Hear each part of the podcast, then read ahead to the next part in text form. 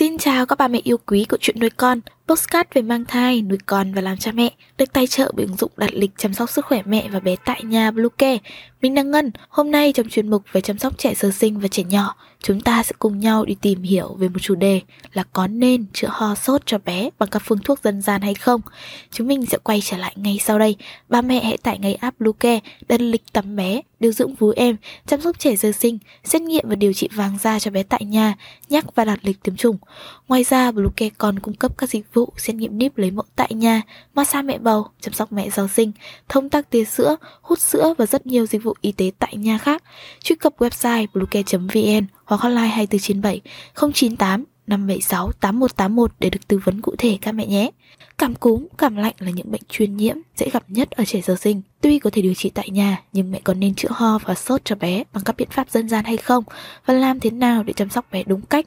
Hãy cùng Bluecare đi tham khảo nhé. Vì sao bé dễ bị cảm? Nguyên nhân đó là hệ miễn dịch của trẻ dưới 1 tuổi chưa được hoàn thiện và rất dễ bị tấn công bởi các tác nhân gây hại từ môi trường bên ngoài. Hệ miễn dịch của bé được tăng cường nhờ vào nguồn sữa của mẹ trong vòng 6 tháng đầu, nhưng sau đó các kháng thể này yếu dần đi khiến bé rất dễ bị mắc cảm lạnh và cảm cúm. Nhưng qua những lần nhiễm bệnh thì kháng thể lại được sản sinh để bảo vệ cơ thể của bé sau này. Tỷ lệ bé bị ho, sốt do mắc cảm cúm trong các trường hợp sau. Với những bé không bú mẹ hoàn toàn, nguồn dinh dưỡng chủ yếu và gần như duy nhất của bé trong vòng 4 tháng đầu tiên đó là sữa mẹ. Sữa mẹ tăng cường miễn dịch giúp bé tránh được các bệnh nhiễm trùng. Nếu trong thời gian này trẻ được bú mẹ hoàn toàn thì sẽ ít bị cảm hơn so với những trẻ nuôi bằng sữa công thức. Thứ hai, thiếu vệ sinh. Tiếp xúc với bé hay cho bé bú mà không vệ sinh tay thì người lớn rất dễ lây nhiễm vi khuẩn cho trẻ. Thứ ba là tiếp xúc với người bệnh.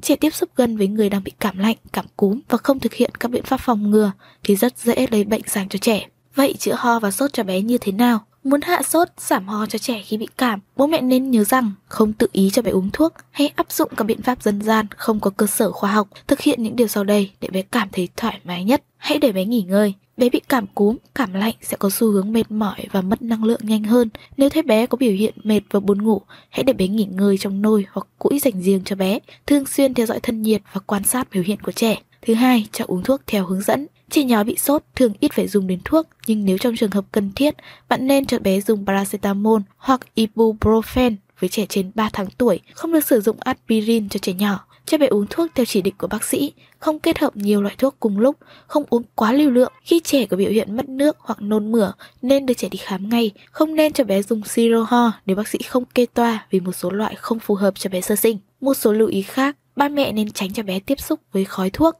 môi trường có mùi khói thuốc lá, bụi bặm sẽ làm bé cảm thấy khó chịu hơn, nhất là tình trạng nghẹn mũi và đau họng kéo dài. Thứ hai là chỉ dùng thuốc theo chỉ định. Những loại thuốc không kê đơn dùng để hạ sốt cho bé đều có tác động mạnh so với sức chịu đựng của cơ thể bé sơ sinh. Cách chữa ho cho bé bằng thuốc đều khuyến cáo chỉ nên áp dụng cho bé trên 2 tuổi. Thứ ba, không cho bé uống mật ong.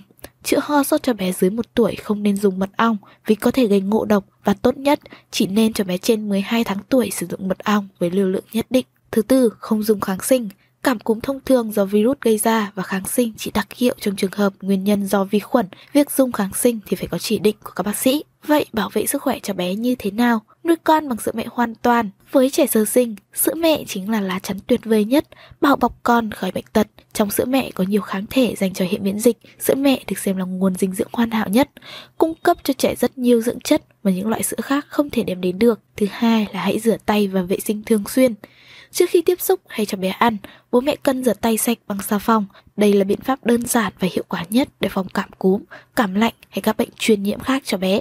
Thứ ba, vệ sinh đồ đạc của bé. Trẻ nhỏ hay có thói quen ngậm cắn, nhất là khi mọc răng để hạn chế vi khuẩn bám trên đồ chơi xâm nhập vào cơ thể bé thì bạn nên vệ sinh thật kỹ các món đồ chơi ưa thích của bé thường xuyên hay hạn chế đưa bé đến nơi đông người Phòng ngừa bị bị ho sốt hiệu quả đó chính là không tiếp xúc với nguồn lây, những nơi công cộng, không gian kín, là nơi mà vi khuẩn, virus lây lan nhanh nhất, đặc biệt là trong thời điểm dịch bệnh. Nếu trong trường hợp cần thiết phải đưa trẻ ra ngoài thì bạn cần đảm bảo mang khẩu trang cho bé, dung xịt khuẩn và không đứng gần người có triệu chứng cảm cúm. Hãy che miệng khi ho, nếu bị ho và hắt hơi thì bạn nên che miệng bằng khỉu tay để hạn chế phân tán vi khuẩn trong không khí. Sau đó bạn nên rửa tay lại thật sạch sẽ. Hy vọng rằng những chia sẻ vừa rồi hữu ích với ba mẹ. Hãy ủng hộ chúng mình bằng cách đăng ký, theo dõi postcard của chuyện nuôi con trên các nền tảng như Spotify, Google Postcard, iTunes, YouTube, TikTok và Facebook nhé. Xin chào và hẹn gặp lại trong những số tiếp theo của chuyện nuôi con.